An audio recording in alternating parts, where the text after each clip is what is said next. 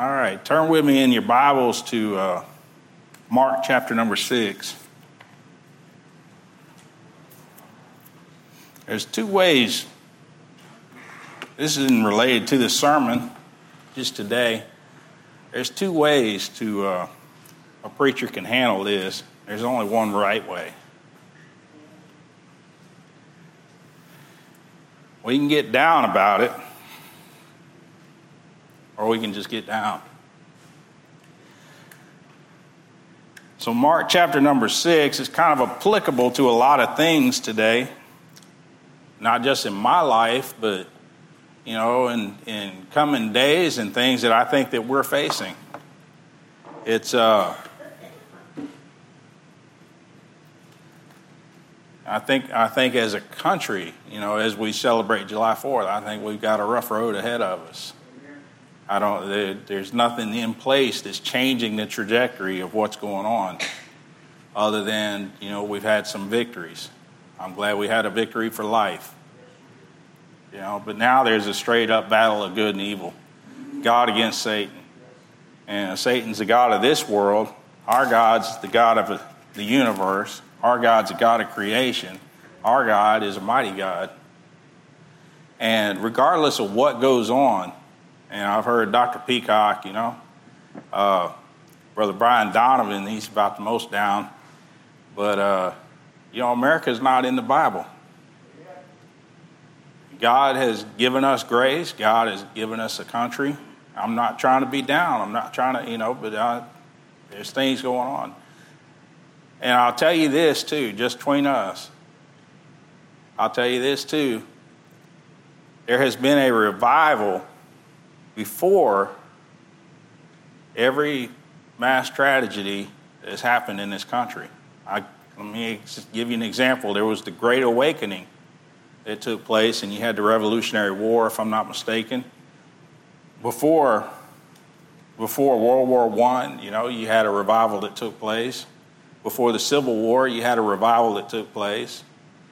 You know, in World War II, Mean, you had Billy Sunday revivals. Mean, you know, or uh, people getting saved. Um, if you look back in history, there's always been a revival before war, before a time of famine, before things like that. And it's not to punish the revival, but it's preparing a people, drawing close to God to go through that storm. And this morning I'm going, that's a nice segue. This morning I'm going to be preaching on life storms. We're going to be looking at Mark chapter number six. When I think about storms now, you know, I grew up in Texas City. And uh, my grandfather was a shrimper his whole life. My great grandfather, he was a he was a I call it a bell helmet diver. You remember the old bell helmet, you know, with the windows on and all that. I don't know exactly what it looked like. Never got any pictures. But uh, my grandfather, when he retired, you know, he didn't have much. You you follow me, Miss Johnny? My uh, grandfather, when he retired, he didn't have much. He he lived out on the dike.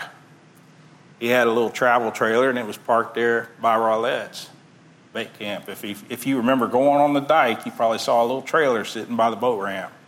That was my grandfather's little Taurus camper, and he lived there. When I was about 15 years old, I rode out there on my bike from my dad's. My dad lived up on 18th Avenue, and I rode down this little seawall there in Texas City and you know, go out to visit my grandfather. This is all free stuff here. This ain't even, we're, we're getting to the message, but I just wanted to give y'all a little extra background because we could. Are y'all buckled in? Because if you got to go to lunch or something, you better let me know right now.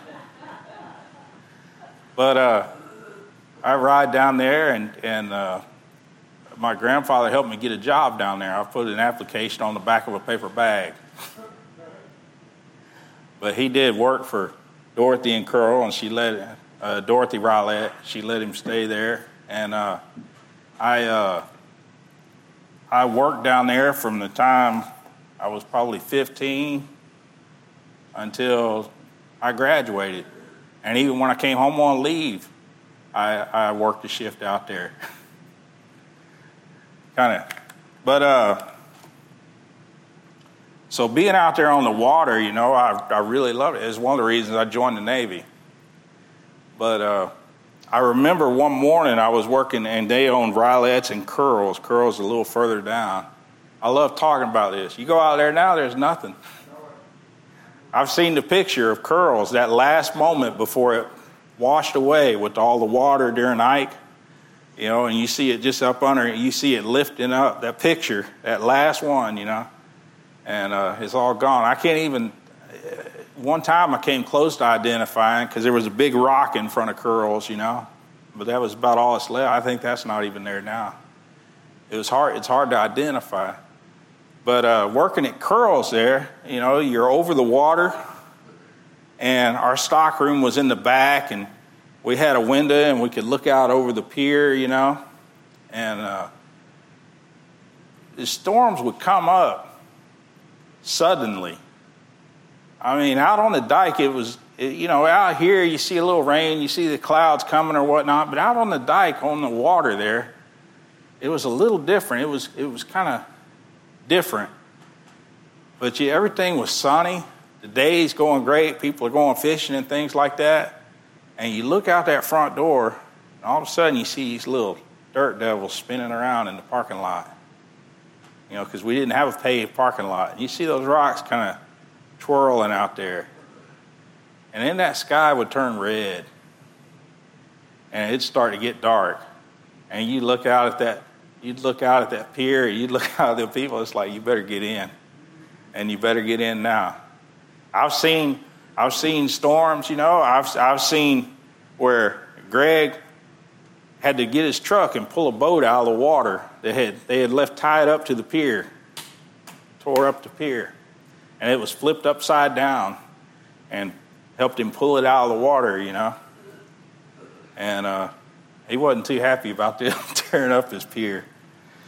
But there was one morning, and I'd get there at 5 o'clock and work till 1 on the morning shift. But there was one morning I came in, and uh, it was that storm had kicked up like that, kind of quick, you know, and it was still dark. And I went in the back for something into the stock room, and I looked out there, and there was a boat. And it was up under the pier like this.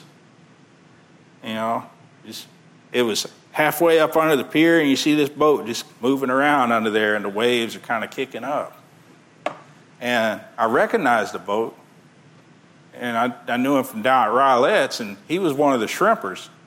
He didn't have the big shrimp boat like everybody else. He was one of the outboard shrimpers, was what we called them. You know, they had their outboard boat and they had the rigs on the back and all that, and they'd drop it out there. And I, he had some kind of winch or something, or he pulled in by hand. I don't know. He must have looked like Popeye. But that, uh, that boat's out there, and I see it, and it's like, oh, that's oh, I think it was Lapierre. I can't remember his last name, but I knew he was Cajun. I knew he was tough, you know. And it's like, well, he must have tied his boat up. He'll come back for it or something. I go back up front, and I do my thing, and I'm going through setting things up, pulling the cooler, whatever I had to do in the morning. And I go back out there a little later because we don't have customers. And I go back into the stock room and I look out there. And, well, that boat's still there. And I talk to the person I'm working with. And uh, I mentioned the boat. And she said, Really? He's, he's still there? And he needs to get that out of there before it tears it up like that other one did. Uh, go back in the stock room and look down there. I look closer at the boat, and the sun's come up a little bit now. And I look down there and I see a figure under the pier. And I see a man holding on to the pier with his feet in a boat. And then waves are kicking and he's just hanging on for dear life. You know, I wasn't real quick back in those days. I remember watching a windsurfer one day and he was going back and forth between the little Snake Island thing and the, and the uh, shore, you know, and he going back and forth. I said, man, that guy likes to windsurf, you know two hours. Well, finally, someone had called rescue, and he's laying, next thing I know, he's laying on the pier. He's exhausted because he couldn't get back to shore. so I wasn't too quick on the uptake, you know. and uh, I see him down there, and I see him holding that boat, and I'm like, oh my goodness, you know. And he's hanging on for dear life. He's in the storm, you know. He's he's under the pier trying to stay dry, but he's in the storm, and it's just bucking him and kicking him, and he's holding on for dear life. For me, it was nothing. I'm in the I'm in the building, you know. Back then, I kind of liked to watch the storms, you know. Now at the plant, I'm not as keen on them, you know you got to stop work. You got to you got to get out of it. Something bad's going to happen. But uh, I go down there and I help him, you know, and I'm like, "You all right?" And he's, "Yeah." He was tough. And he said, "Can you just hold the boat for me for a minute?" And I, I, I leaned over, you know, with my feet and kind of held the boat for him. And he scrambled to the back, started up the motor, and pulled away. which was the best thing he could have done was get away from it. There wasn't even bringing it in right then. And he went out there and rode it out. But you know, there's a lot of times somebody might be going through a storm and you can kind of see from the outside, you know, but you, you don't realize what they're going through. For me, I'm up in a window, I'm looking out and I see the boat going. For him, he's down there in the storm and he's holding on for dear life. And uh, just works out that way. You can see the wind and the rain, and you can see people out in it, but you don't know what battle they're fighting. I remember, just by way of another illustration to kick this off, me and Dee, you know, in Georgia, they race a lot. You know, we, we've got tracks out here, right? But she took me to one of the race tracks down in Savannah. We're sitting up there in the stand. Well, I've watched Days of Thunder, and I've watched races and things like that, you know. But it was really neat getting to see the cars up close. They were amateur cars, you know, old junkers that they, you know, they were racing and everything. And we're watching. They go around the back of the track, and I see one of the cars flip over. You know, it gets bumped and it flips over the back edge.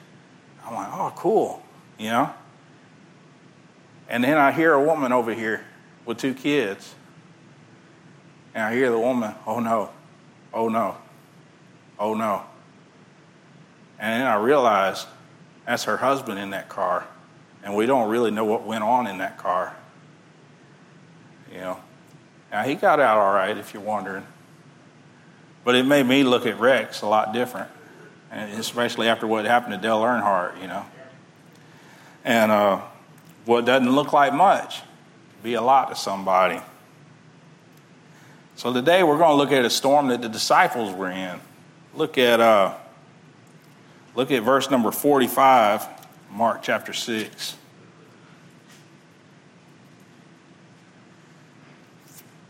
And keep in mind, this is after the feeding of the 5,000, where they took up the 12 baskets, verse number 43, full of fragments and of the fishes, and they did eat of the loaves. They that did eat of the loaves were about 5,000 men. So there's a great miracle that takes place right before this. So, verse 45, and straightway he, that's Jesus Christ, constrained his disciples to get into the ship and to go to the other side before unto Bethsaida, while he sent away the people. And when he had sent them away, he departed into a mountain to pray. And when even was come, the ship was in the midst of the sea, and he alone on the land. And he saw them toiling and rowing, for the wind was contrary unto them. And about the fourth watch of the night, he cometh unto them, walking upon the sea, and would have passed by them. But when they saw him walking upon the sea, they supposed it had been a spirit and cried out. And the book of John tells us that they were afraid. And uh, it says, But when they saw him walking upon the sea, they supposed it had been a spirit and cried out, for they all saw him and were troubled. They thought he was a ghost. And saith unto them, be of good cheer, it is I, be not afraid. And he went up unto them into the ship, and the wind ceased, and they were sore amazed in themselves beyond measure, and wondered, for they considered not the miracle of the loaves, for their heart was hardened. Let's pray. Dear Lord, we ask you to be with us this morning, Lord. I ask that this message go even further than here, Lord. I ask that it could be a help to someone in time of need. I ask that it could be a help to someone in a storm, Lord. I just ask that it would go on. God, I just pray that you be with us this morning, that you be with our church family. Lord, that you keep them safe. I ask that you be with my stepmom as she goes through her trial.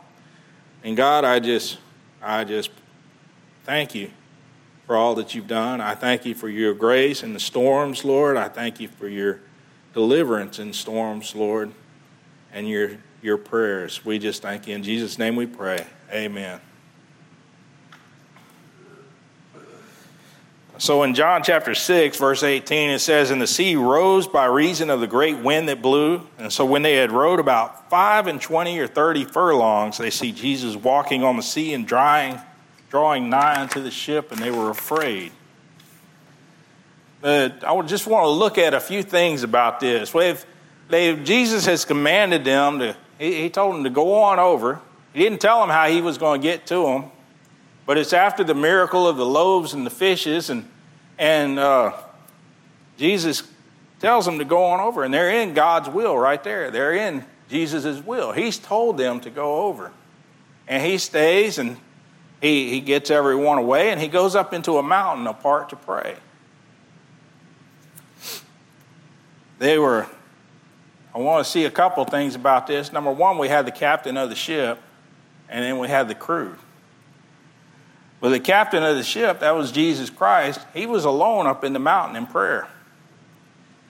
We see a picture here just, just by way of illustration. We see for us a picture of, of prayer. We see Jesus being God's son that needed time to prayer, that set aside a place, and he had a purpose for prayer. He goes up in the mountain. We see a mountain in the Bible is often related to getting closer to God whenever we see mountains in the Bible. We see Moses on the mountainside and see the burning bush in the wilderness on Mount Sinai and with God receiving the law. Anytime you're up on a mountain, we see Abraham on the mountain willing to sacrifice his only son Isaac, and we see Jesus on the Mount of Temptation fasting and praying at the start of his ministry, and we see Jesus and the apostles on the Mount of Transfiguration with Elijah and Moses. And I just want to ask a question Have you set aside a place? you know, the, the disciples get out there on the water. They're in God's will. They begin rowing over to the other side. And for the disciples that are in the boat, I told you I had to recalibrate. For the disciples that are in the boat, this is nothing new to them. This is another day. We have Peter, we have James and John. They've all worked on the water. They've all been on the water before. This is nothing to them. This is something they step out and it comes natural to them. You remember when Peter fell away, when, when Peter had his time where he, he denied Jesus Christ, he said, I would never deny you. But he reaches that point and he's confused and he's, he's worried about what he's done and he's worried, will Jesus even take me back? And all he knows to do is go back to what he's been doing. And what he was doing was working on the water. He said, I go a fishing. So they were in their element. When we look at the disciples, they were in their element on the water. Let me tell you something storms will come up on you no matter where you are. You may think you're in control. You may think that you got things going right. You may think, I'm in God's will. God has sent me here. I have the word from God, and as I'm rowing out, and God's, You see that? Those dirt devils in the parking lot. You see that red sky start to drop down. And you see the storm start to fall on you. And those men are in the boat and they're rowing. And you know, my dad, my grandfather being a shrimper, and my dad, when he was growing up, he worked on the boat a lot. My dad told me about he didn't quite fit in with the other shrimpers. I don't know if y'all know shrimpers. They're not college graduates, most of them. Might not have the best manners. A lot of them got the best heart. Might not have the best manners. Some of them are just mean. But you know, my dad, he wasn't quite part of that group. But he, worked, he would work my grandfather's boat and he would get out there And you know, you learn as you go out there where the good shrimp are. And you learn, well, I'll go over here on this day. I had a good day here, and you go over here, and it's about like anything. It's like mining for gold, or it's like doing anything. You learn where the best spots are. And my dad told me the story one time. He went out to the hole where the shrimp were. The other shrimpers come around, and they started circling him, and they kind of pushed him out of that area. He didn't fit into their crowd, right? And so they got the hole for themselves. Well, it turns out when they pushed my dad away, he got into the best hole he's ever had. I only say that to say these men, they're on the water. They know the fish are over here. They know the rough spots. They know what the storms look like when they're coming. They've been in storms before. And here they on the water, they are on the water and they're rowing and they're they're doing fine. And their captain is on the shore. Jesus is sitting up on the mountain. They're like, well, we've got this. And this isn't the first storm that they've been in. It's just the first storm they were in. Jesus was still in the boat. Do you remember that one? Jesus is sleeping in the back of the boat. And they, they call out to him when the storm gets boisterous and they say, Master, care us not that we perish? And he sat up and he said, Oh, ye little of little faith. And he calmed the storm. And then they were amazed that even the winds did obey him. So they're in this storm, and it starts to get dark, and they're rowing. And the last word they got from Jesus was to get to the other side. You know, there's times in your life when you're not going to have another word except the one that you got in the beginning. Let me tell you something God calls you to preach, God calls you to teach, God calls you to do something, you may have to work off of that call and just do what you know to do. You may not hear, you know, there's, there's not a map that's set out for you every day. There's times when doubts kick in, when you say, Did that really happen? I imagine as they got out in that storm and they began to row, and they go 20, 30 furlongs, that water and that wind, that wind starts to blow against them as they're rowing. You know how frustrating that is? I remember one time when I was in the Navy and we were in, what was it, Antigua? We, were, we uh, checked out or rented snorkeling gear. We get out there, you know, me and the guys, and we're out there quite a ways. And one guy's flipper kind of broke, and uh, another guy's mask or my mask was letting water in. That's a little frustrating when you're snorkeling. So I said, Well, I'm going to go back and get another mask. Number one, I didn't realize how far out we'd gotten. And number two, my friend, my buddy, whose flipper had broken, he said, Well, take this back for me and give me your good one.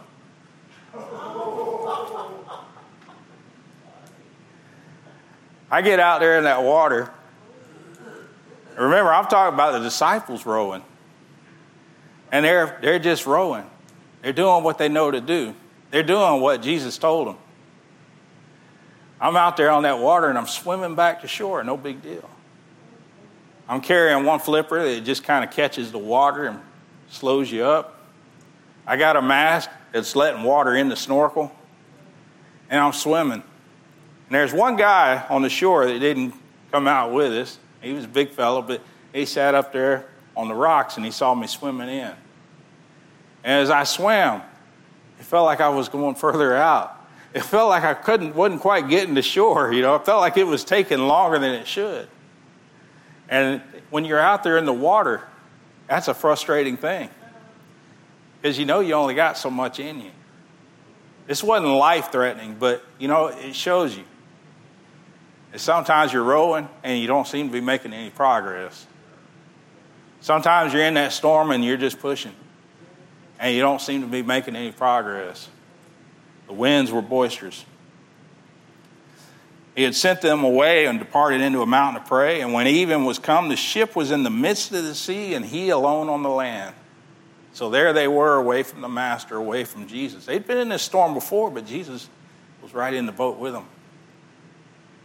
And that's an interesting thing, too. You know, you get saved, you're walking closer to God sometimes, and it seems like ever. Amen?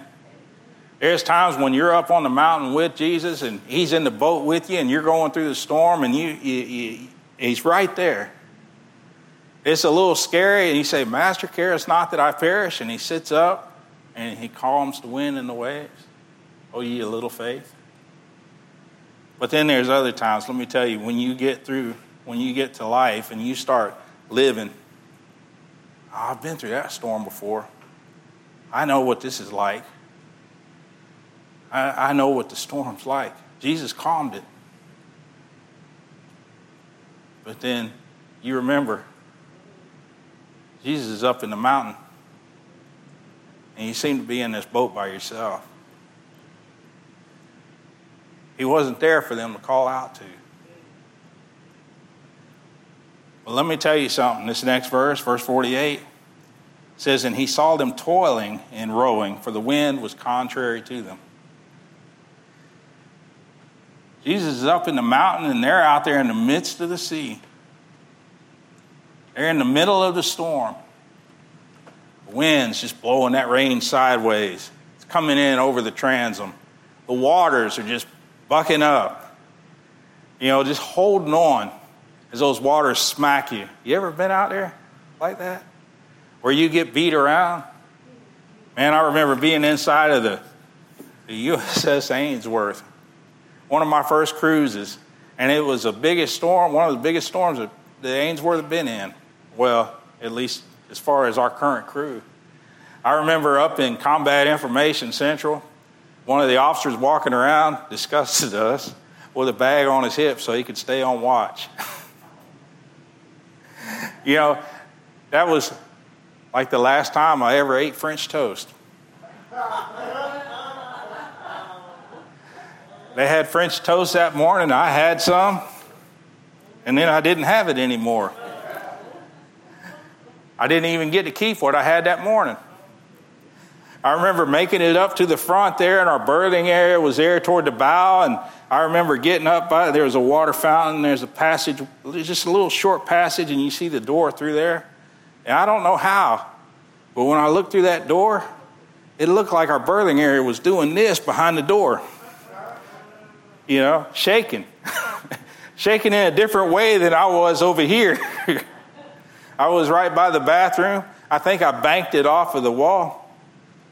That's enough description, I know. But I tell you what, you get in those storms and they knock you sideways, they knock you all over the place. And it's hard to keep your feet when all of that's going on. It's hard to stand on your own two feet when you're in a storm like that. But right here, verse number 48, and he saw them toiling and rowing. And you may not see him right there in the boat with you, but Jesus sees what you're going through. No matter where you are, no matter what you're going through, no matter what storm you're going through, they belonged to Jesus. They were disciples of Jesus Christ, and he saw them toiling and rowing.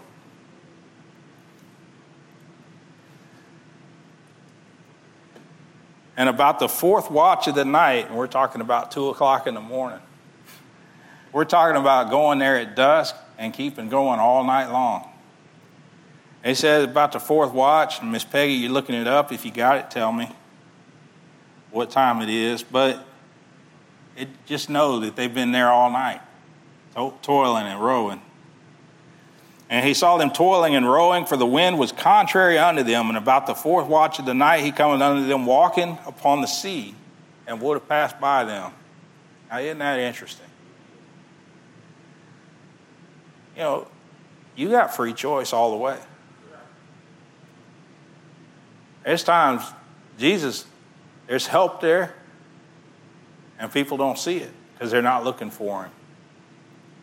But I imagine those disciples knowing what Jesus could do. I imagine, I imagine they were looking for their Lord. Even though it didn't make any sense that he would be there.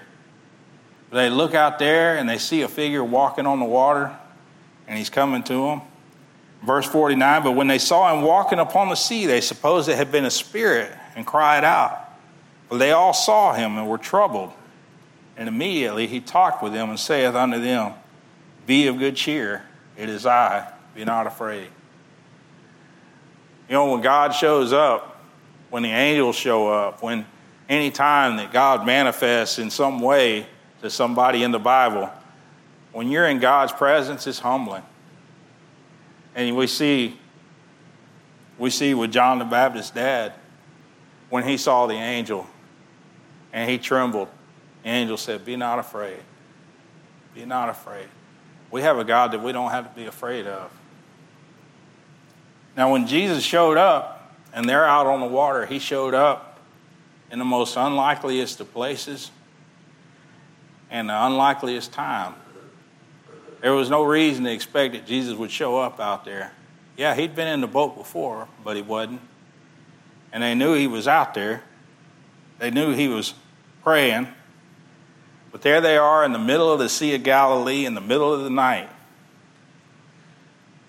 So God answers time, prayer in His time. It may not seem, it may not be on your time. You're praying, we would want it to end right away. We wouldn't want to go through it. Jesus was teaching them something here as they're going through this storm. And there's lessons to be had in the storm. You know, we don't think about the time of bondage of the Israelites in Egypt the prayers that must have been said, how many times they turned to the Lord when they were in bondage. Every whip that happened, every time they were humiliated in front of a, of a, one of Pharaoh's men, every, every stone that they had to carry, every tear that they shed, every child that was taken away from them. We don't think about all of that, that storm and that trial that they went through for all those times we look back with 2020 and say, yeah, that happened. We see a few verses and it's like, yeah, that man, that was awful. That was going on. But we're not there for the tears. We're not there. We can see the we can see the boat halfway under the pier, but we can't see them hanging on for dear life for those 400 years. The 10 plagues before Pharaoh lets them go, and then they're cornered at the Red Sea before God delivers them. Abraham received a co- the covenant at 75 years of age, but it wasn't until he was 100 that Isaac was born. 25 years before he received it. So Jesus shows up at the most unlikeliest time in the most unlikeliest of places. Luke 18, and he spake a parable unto them, this end that men ought always to pray and not to faint, saying, There was in a city a judge which feared not God, neither regarded man. There was a widow in that city, and she came unto him, saying, Avenge me of mine adversary.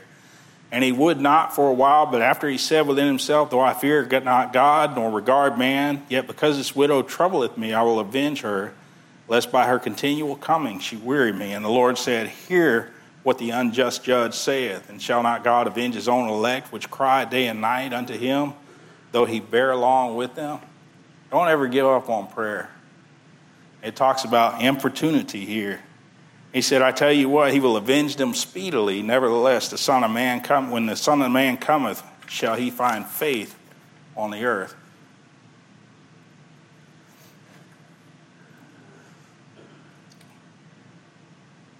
So, verse number 50 For they all saw him and were troubled, and immediately he talked with them and said unto them, Be of good cheer, it is I, be not afraid. And verse 51 And he went up unto them into the ship, and the wind ceased. And they were sore amazed in themselves beyond measure and wondered.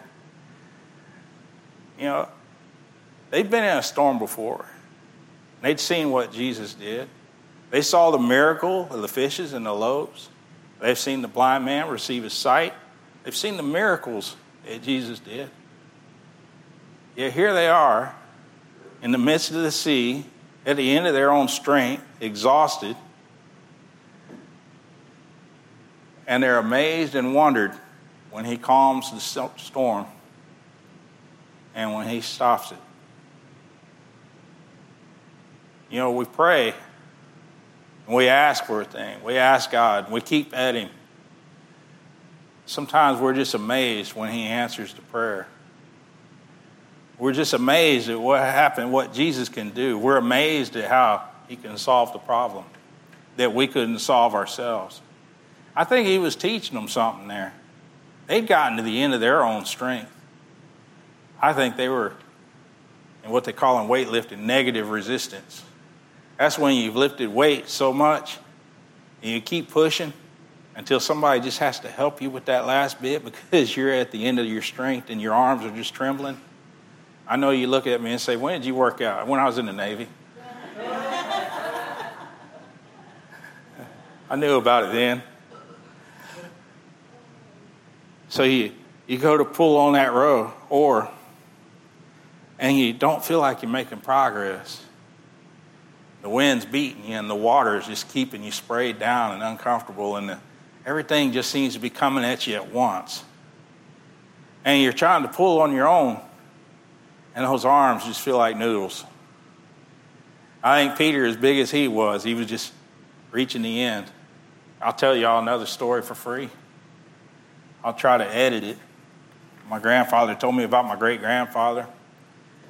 You know, back in my my grandfather's boat, they called Faith, but uh, you know, it had winches. You you wanted to lift the shrimp net out of the water, you'd wrap it around that bollard there as it spun. I think it's bollard. You wrap it around as it spun, and it's like just it's like pulling a feather out of the water. Maybe not that much, but you know. There's a lot of help with it. But back in the day when my great grandfather was shrimping, and he did some shrimping, I don't know how much. But back when my great grandfather shrimp, it was just a regular boat. I think they might have rowed. Uh, they, they had a motor on. They didn't row it, but they had a motor on it. Matter of fact, had, I think they had an Oldsmobile engine that he'd put into it, and you know they had just put it together, and I guess they had the gas tank on top, you know, OSHA wasn't involved in this. And they get out there on the water, and some of that gas had leaked onto that hot manifold and caught fire. Now, keep in mind, when they put the nets out, they're pulling them in. You know, my grandfather, when, when I knew him, you know, there wasn't much of a physique, but you could tell the man had some physique before. It just kind of atrophied underneath, right? but they'd pull that net in. So they're out there on the water, and my grandfather said there was a leak in the tank. And that gas got on that hot manifold and it flashed. And it ended up burning my great grandfather's arm. To tell you about my great grandfather, he, he helped set up, and I don't know exactly how this worked out because the causeway back then is different than it is now but he helped straighten that up. You know, he worked with the company that was piling piling the uh, the poles. Man, piling the poles for it, piling the beams, and uh, he also did salvage work too as a bell diver. My grandfather was telling me about working the boat, working the air for him, and he's down there, and they dropped him down in the mud. They dropped a crane off the side of a barge and he's down there and he couldn't see anything, but he's reaching around in that mud. I'm just telling you how tough my great grandfather was. And he's wrapping that cable around so they can pull that crane up out of the water, you know, that they dropped in there. Well, they're out on that boat, and that flash fire catches his forearm there and burns him. You know, and, and my grandfather's name was Willie. Still is, really. But as they're out there, I, I don't think he said anything to him. He just did whatever his dad said. But as they're out there, his, his dad said, uh, my great grandfather, he said, uh, Well, Willie, let's just go ahead and we'll troll a little more. You know, we'll, we'll drag the net some more and then we'll pull them in. And then as they're out there and they're pulling the nets around to catch shrimp, he said, Willie, we're going to have to pull these in. My arm's just hurting too bad. And that's the edited version. And with those with his arm burnt, he didn't cut the net and leave it there. He reached out there and pulled that net in. Now, if my great grandfather is that tough, imagine what kind of man Peter was. Imagine what kind of men those other men were that could get on an oar and pull. And they've been pulling all night. And that wind is just blowing contrary to them, and they're out there They're sitting there on the boat and they're just pulling. And they're pulling. And they're all pulling together. And they're, they're seeing that land maybe over in the distance. Maybe they're getting a peek at it over those waves. And the waves come up and they get, might get a little peek. I know it's behind them because they're pulling. But they can look over their shoulder and they pull. And they pull. And they're pulling till 3 or 6 o'clock in the morning, somewhere around that. That's the fourth watch, 3 a.m. to 6. I had to know. And they're pulling on it all night. They left at dusk after the feeding of the 5,000, and they're pulling all night. And they get out there and they're pulling. And those arms, I imagine they start to get tired. But they keep pulling because there's no sense staying where they are. They got to get where the master told them to go. Last word he gave them was to get to the other side. And they're doing all they can, all they know to do. And the winds are contrary to them. And they don't seem to be making any progress. But the Master is watching them. Jesus is watching them. And he comes out on the water and he makes as if he's going to pass by. They see him out there. They don't have to call out to him. He would just pass on by if they didn't. But they see him, they see a spirit, and they're afraid. They call out. And he comes to them. He gets in the boat with them. And as tired as they are, and he calms that storm. He says, Go ahead and get us to shore. Now there's no longer pulling against the wind, no longer there by themselves. Now Jesus is in the boat with them. Imagine they got a second wind like no other. They began to pull and they would talk to Jesus and he talked to them. They're drying off now. And as they're pulling in, they go to shore. Let me tell you something. You're going through a storm, it may not seem like God cares. You're going through something, you may not have heard but one word from Him. You get out there and you're in His will. And that's something to point out too before I finish this up. You can be in God's will and still get in a storm. And I'll just segue here. This modern Christianity, that tells you everything's going to be acorns and unicorns and everything, you know, everything's going to be good when you get, everything's going to be good. Everything's positive. Everything's positive. Let me tell you something. It's not always like that. And if that's all you're equipped with, that everything's positive, everything's positive, that's when you see God, is when you got money. That's when you see God, is when you got blessings. You won't see Him when He goes to pass by you in the storm. You're going to think He's not there. Let me tell you something regardless of whether you're going in the storm or not, Jesus sees you in that storm. It says they marveled. They were amazed in themselves beyond measure and wondered. And then verse 52 says, For they considered not the miracle of the loaves, for their heart was hardened. You want to see Jesus in the storm, you want to understand how he's going to deliver you from the storm, you got to soften your heart.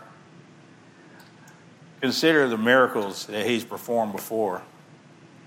The same God that delivered them out of Egypt, the same God that raised his son from the dead, is the same God that'll deliver you from the storm. And I'll just close it up right here, if you'll stand.